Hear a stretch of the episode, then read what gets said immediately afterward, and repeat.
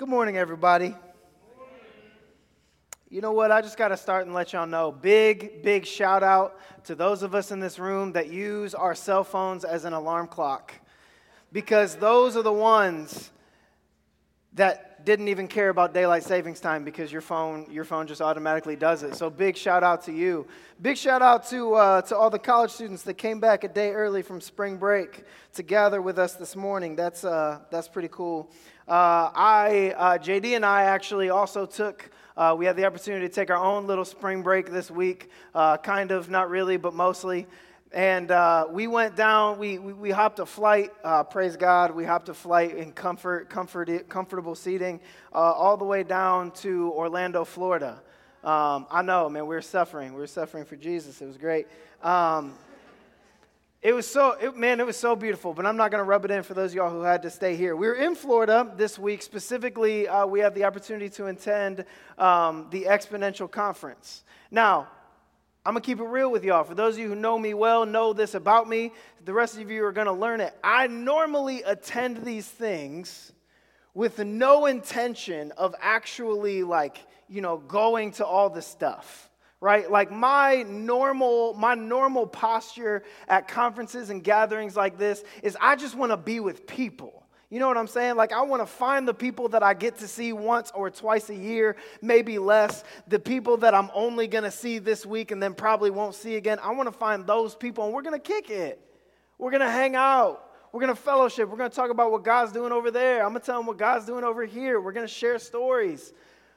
But the people that i was with they were really excited to hit some of these sessions and to go to the workshops. And so me, I was a good I was a good steward this week. I hit all the sessions on time and I went to a workshop. You would be proud. Um, but I'm glad. I'm glad I was with them. I'm glad they, they really emphasized this because, because this year's like main stage sessions, for me in particular, it was really affirming, honestly. It was crazy. Like you wouldn't believe the number of speakers that like that came up and were talking about the exact same thing that we've been talking about for the last several weeks. I mean, it was so affirming. It started with me in the very, very first session. Everybody's geeked, everybody's packed in there because it's gonna start and this is the beginning, and there's thousands of people, and everybody everybody's excited about worship and excited about the speakers. And then the second speaker comes out and they're a little less excited, but he, but he gets them back and it's, it's, it's good. The place is, is engaged. And he tells this beautiful story, this phrase he kept repeating pass it on. I'm not kidding. You can't make this stuff up. I'm like nudging JD, like, hey, bro, come on. You know what I'm saying? It was awesome.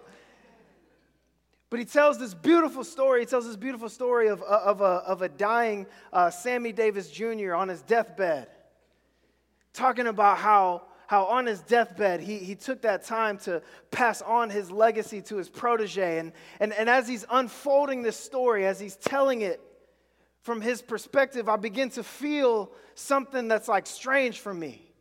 I start to feel like this little like lump creep up in my throat. I'm like, oh, what, is going on?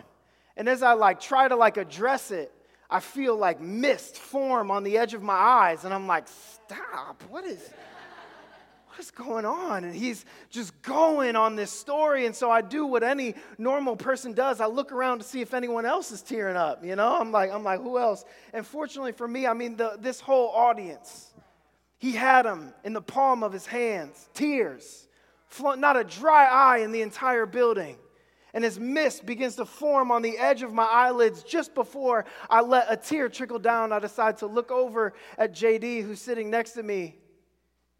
And with no empathy whatsoever, JD says, No, bro, you cannot steal this story for your sermon. You're not allowed. and I'm like, You don't know me. Steal like an artist, bros. Come on, man. So we continue this morning with no incredible illustration whatsoever. we continue our series called Pass It On. For those of you who have not been with us, we've been going through, journeying through uh, Paul's letter to Timothy, his last letter that he would ever write. It's found uh, scripturally in 2 Timothy So you can go ahead and start to start to turn there. This is Paul's final letter. He writes it from a jail cell. He's not 100% sure what his fate is going to be, but death certainly seems imminent. And while he's writing this, he's encouraging Timothy Timothy, man, I need you to know, I need you to know you got to be bold. I need you to know that there's some trying stuff that's going to come your way, that this is really, really not easy. You might as well go ahead and expect to suffer at least a little bit, and, and, and, and it's okay. You're going to be okay. I need you to have boldness because his chief concern, as we read in this book, is he does not want the good news of Jesus Christ. The good news of Jesus Christ, which in Paul's experience takes a murdering zealot, knocks him off of his horse, and makes him one of the most passionate authors, preachers, teachers, and communicators the world has ever known. The good news of Jesus Christ that changes so, so, so many lives. Any life that dares to want to come in contact with it, he does not want the spread of this good news to die with him. And so he emphasizes the importance of Timothy carrying it on. And so we're concluding our series. We're concluding our time in the final chapter of the book of Second Timothy. It's chapter 4. So if you're with me, you're in Second Timothy. This is big number four. And we're going to start in little number one. We're going to start at the top. Here we go. It says, I solemnly urge you, Timothy, in the presence of God and Christ Jesus, who will someday judge the living and the dead when he comes to set up his kingdom. I gotta stop us right there. I gotta stop. I gotta stop. I'm sorry. I know it's only one verse. I know we got a lot to get through today, but I've got to stop us because because see y'all y'all go to 3rd Street. So I know you know the dangers of casual reading, but but but but to somebody who doesn't go here, they might not they might miss this part. They might casually glance right over this part. See, the thing about Paul is my man Paul, he, he, he writes and talks like I write and talk. He really likes run on sentences not incredible with like you know like like perfectly forming sentence structures and all this kind of stuff. And so he likes run on sentences. And so a lot of time when we're just casually reading paul's letters we'll just casually glance over the first part of a sentence in order to get to the point. But we can't glance over this. The danger in casual readings we jump to the end of the sentence and we miss the weight and the tone that paul is setting Paul just got done laying it on heavy. He's like, yo, in the last days, this is what it's going to look like. People are going to be foul. People are going to be out here with no God, with no care that they have no God, with no form of morality. It's going to look wild. There's going to be people that tell you to stop talking. There's going to be people who tell you that you're not saying stuff right. There's going to be people who try and try and get at you and ruin your life for the way that you live. There's going to be these situations. People will do this, but Timothy, you know better. And just gets done telling him, like, you know better, Timothy, because you know Scripture. You know Scripture. I need you to stay in Scripture. I need you to stay rooted. You know this stuff. You have deep faith. He just lays it on real heavy. But the tone he's setting here is he's saying, I'm saying all of that to bring it in to this. You can hear as you read intently the seriousness in Paul's tone. He's bringing everything in to solemnly and directly give final instruction. This is going to be Paul's parting advice for his favorite disciple. And before getting to the actual phrase, he reminds his timid soldier that Jesus is the one who will judge the living and the dead. We cannot miss that with all, with all seriousness. Jesus is the one who will judge the living and the, and the dead. Christ is the one who will determine each and every person's eternity. This suffering you will inevitably do in this life does not mean that you will suffer forever. These people coming at your neck is by no means an indication of the way that God feels about you. And Paul is emphasizing future glory to inspire Timothy to keep courage. It's easy this time of year for us to let that W 2 determine our worth, isn't it? It's easy to let that W 2 determine our worth. It's easy to believe that the tax bracket we fall in or the amount we get on our return indicates our value in this society. It's easy, but our paychecks, church, our paychecks don't buy us eternal life. And no matter how good of a health care plan our job gives us, it doesn't cover that fire, if you feel me. It's not the title on our business cards. It's not the initials before or after our names or how many years of training we had to go to get those little letters there. It's not our names recorded in a textbook or our records on a list of names or even the story our name tells us when typed into a search engine. It's none of these things that will keep us eternally. Family, it is Christ who is going to decide who lives on in glory forever. Aren't you glad? Just go with me for a minute. Aren't you glad it's not your neighbor? Aren't you glad it's not your boss? Aren't you glad it's not your teacher, your professor, the administrator, or the president? Aren't you glad that that's not who determines where you go?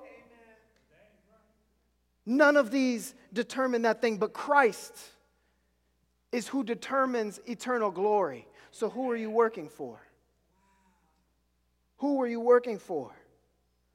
All right, now we're ready. Now we're ready to get into verse 2. I solemnly urge you, in the presence of God and Christ Jesus, who will someday judge the living and the dead when he comes to set up his kingdom, preach the word of God. Amen. Be prepared, whether the time is favorable or not. Patiently correct, rebuke, and encourage your people with good teaching. For a time is coming, as I've already mentioned, when people will no longer listen to sound and wholesome teaching. They'll follow their own desires. They'll look for teachers who will tell them whatever their itching ears want to hear. They'll reject the truth in order to chase after myths. But you, Timothy, I'm sure Timothy's about done hearing that, but you should keep a clear mind in every situation. Don't be afraid of suffering for the Lord. Work at telling others the good news and fully carry out the ministry God has given you. But you, Paul gives a five part instruction. He says, Timothy, if you're going to do anything, my son, my disciple, my guy, if you're going to do anything, man, preach. Preach the word preach the good news I know you've received. Timothy, I know you know it. I know you believe it. I know your heart feels it. Timothy, I need that to work its way up out of your heart, into your throat, into your tear ducts, and come out your mouth. Timothy, I need the beautiful transformation that's inside of you to come out of you for everyone to hear for everyone to see. Timothy, if you're going to do anything, my man, let that come out. Preach. He says, number two, be prepared. He says, always be ready. And then he tags on because, of course, he does. He can't not just punch you where it hurts, whether the time is favorable or not. Whether you feel like it or not whether you got appropriate amount of sleep because of daylight savings time or not. Whether you know that man in the coffee shop is going to go with you or not. I need you to be ready. Be ready, Timothy. Then he says, patiently correct. He's like, look, you're going to need to have this stance. You're going to have to need to have this demeanor of patience. Because when I tell you people are wild, Timothy, you can't even picture what I'm talking about, my brother. You cannot picture how wild things are going to get. I need you to have the demeanor of patience, but while you do that, correct them. Paul believed people would be in danger of becoming too lax on morality or too lax, too relaxed on holiness. Here he urges Timothy to keep a demeanor of patience, but with, but with that, to not be afraid to correct those believers who have become too lax. Do not adhere to their standard of godliness. Lead by example the standard of godliness that you know to be true. Fourth, he says to rebuke. Dang, that's so strong. Can't I just lead by example? Can't I just pray really hard that as I lead by example, they take the correction that I'm leading with my actions and my hands and my gestures? He says there are times where you're going to need to put a stop to something somebody is doing. Stop doing that. I need you to know that's not okay. And instead, lead them in repentance the opposite way. Finally, he says, encourage. It's the one I usually forget. But he says, don't forget. Don't forget to build people up. Because people are going to see the way you live, Timothy, and they're going to be like, man, I can never live up to that. Timothy, you're gonna, they're, they're, going to see the way that you live their life, and they're automatically going to self select out. They're going to disqualify themselves. They're going to hear your correction, they're going to understand it, they're going to be on the receiving end of a stern rebuke, and they're going to be discouraged. Timothy, I need you to build them back up. We're all learners. We're all going to go through a season where we need to hear that it's going to be okay, that we're going to make it Now, here's the thing if we know anything from going through this letter, if we know anything about Timothy at all, it should be that Paul believed in his whole heart that Timothy was built for this. He was not asking Timothy to do something that God did not create him to do. He was not asking Timothy to step out of pocket and do something. He was asking Timothy to do something that he knows God made Timothy to do. It's like, Timothy, I know you're timid, like naturally, but brother, God has given you this faith that not everybody has. God has given you this ability to teach that not just anybody has. Timothy, I need you to live into that calling. I need you to live into what God has asked you to do. He sees Timothy as a pastor who will oversee the advancement of the good news. He's encouraging Timothy in the presence of God live into his calling. Whether you see yourself as a leader or not. What I understand these words to mean is that we cannot self select out of sharing in these same responsibilities. We can't self select out. Okay, fine. Not everybody's going to preach. Breathe a sigh of relief. Not everybody's going to preach. Some people are going to teach. Some people are going to instruct. Some people are going to be the ones that care for others. Some are going to see holes. Some are going to see plans and processes and procedures. Some are going to have this prophetic connection with the Spirit where they just intuit the heart of God. Some are going to develop incredible kingdom strategies. Some will find their place doing these things in the marketplace, but all have a role to do these things in the church. Did you catch that? Everyone has a God given niche, niche carved out by God before we were even formed in our mother's wombs. When the scriptures tell us that we were carefully and wonderfully made, when, when, when, when he thought deeply and intricately every little thing about us, you don't think he saw what he wanted us to do? You don't think he knew exactly where we fit in the greater body, in the greater community of believers? He carefully, intricately put us together to fill a specific niche. I'm thankful that Third Street is not a one man church. I'm thankful that the emphasis, the vision, the execution, the gathering, the everything is not on one person. Because if it was on one person, there would only be one person. I'm so thankful that this is not a place where we actually believe only the people who stand up on a Sunday morning are the ones with a voice. I'm thankful that we don't actually believe that only those with the most extensive amounts of training are those that actually are allowed influence in our community. I'm thankful we don't actually believe that. I'm thankful instead that we look at our church as it's more described in Scripture, which is as a body. A body's got a whole lot of parts that do a whole lot of different things.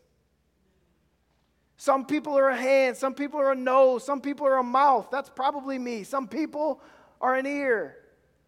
That's definitely not me. That's my wife.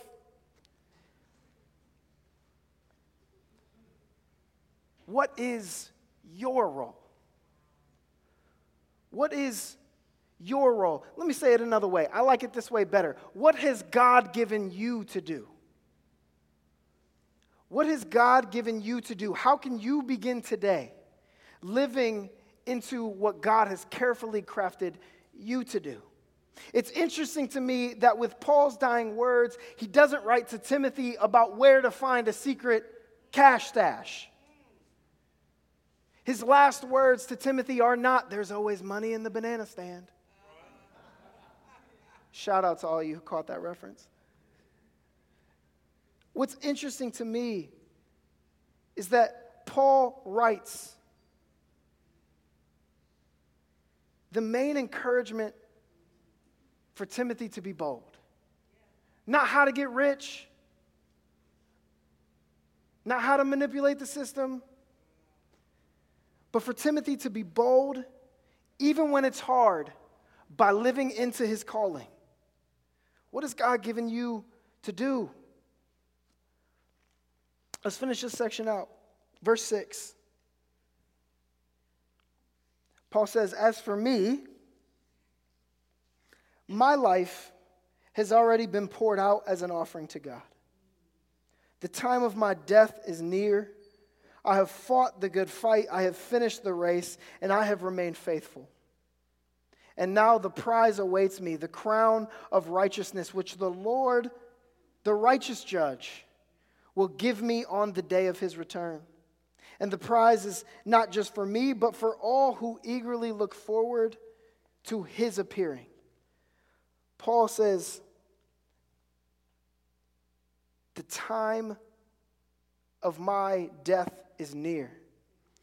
Minor linguistic thing here when you look at its, at its text in Greek, the word that he uses for my death or my departure is less that of this final death or this final resting place. It more closely translates to the time of my loosening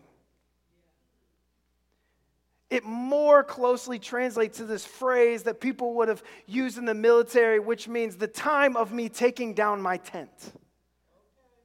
But when a soldier is at war, they take down their tent when it's time to move on. But somebody's to come into that position that they just left. It's not that they died, it's not that the war is over, by no means. It's that it's time for me to no longer have a post here. It's time for me to take down my tent. It's time for me to move on. But what is implicit in this text is that Timothy, it's time for you to put up your tent. It's time for you to come into this post. This base is yours now.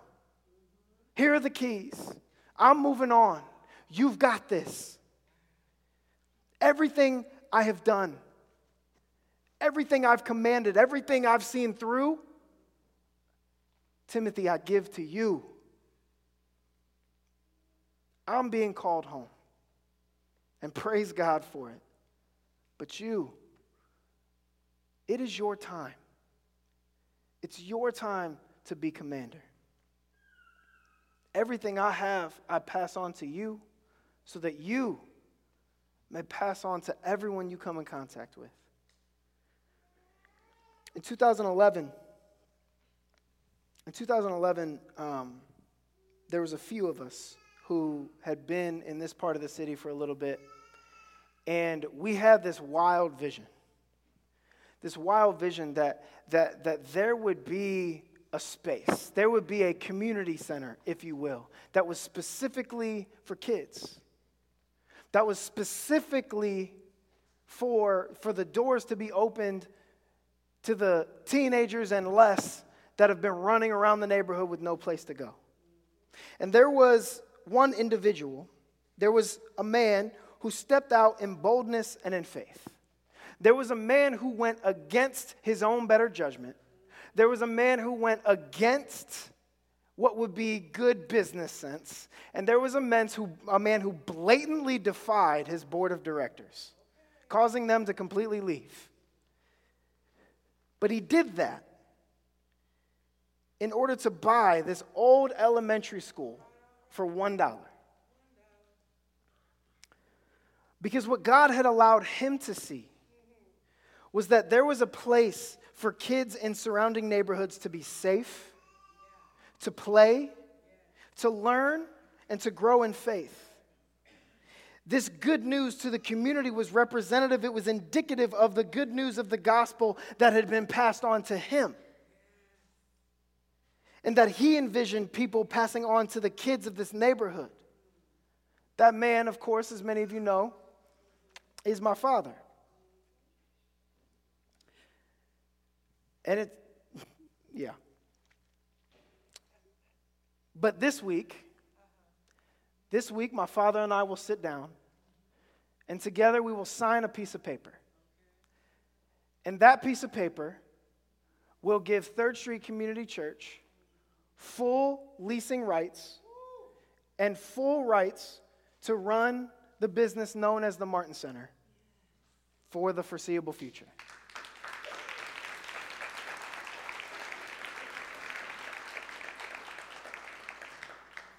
What started as an ill advised idea, as many of you know, has grown into a refuge in this community. And he now passes this on to us. He now passes this on to something he never thought would exist a church to advance the vision of this place. As this building is being passed on to us, so we, the church, must now pass on the good news of Jesus Christ to all who come in here, to all who leave from it, and to all who even hear about it. Church, what I mean to say, if you hear anything else in this entire series, what I need you to hear is this right here. It's our time. It is our time. Third Street, it is our time to pass on the good news that our God does not see a people condemned in Canton, but he sees relationships worth saving. It's our time to commit to gathering people from all walks of life here to worship the one God who created all color. It's our time to commit our families to being renewed by the Spirit of God that saw a, man's, a man once dead and made him alive. It's our time to go out into our very streets and restore the hope and the beauty the world has so, st- has so hastily stripped from our city, but powerfully lives on in the heart of our Lord. It's our time to take what we as a church have received from God and pass it on. It's our time to pass it on. We all have the privilege of having received the good news. The good news that forgives all who have sinned, and the good news that heals all wounds of those who have been sinned against. And there's an opportunity that comes with that to give that to those around us who have yet to see or hear or know or come into the opportunity. And it's on us now. It's our time. I just want to know who's coming. I just want to know who's going to be here. I just want to know who is going to step up and say, I don't know what my role is right now, but here's what God has given me. Where does that fit? I just want to know. And, church, if we receive encouragement from the Apostle Paul from this letter, let it be these three things. We need not be afraid. For I am thankful that God is our only judge. We must step into our roles. But it's okay because God particularly carved that role out for us. And we will, we have to, it's in our heart to pass on the good news of Jesus Christ.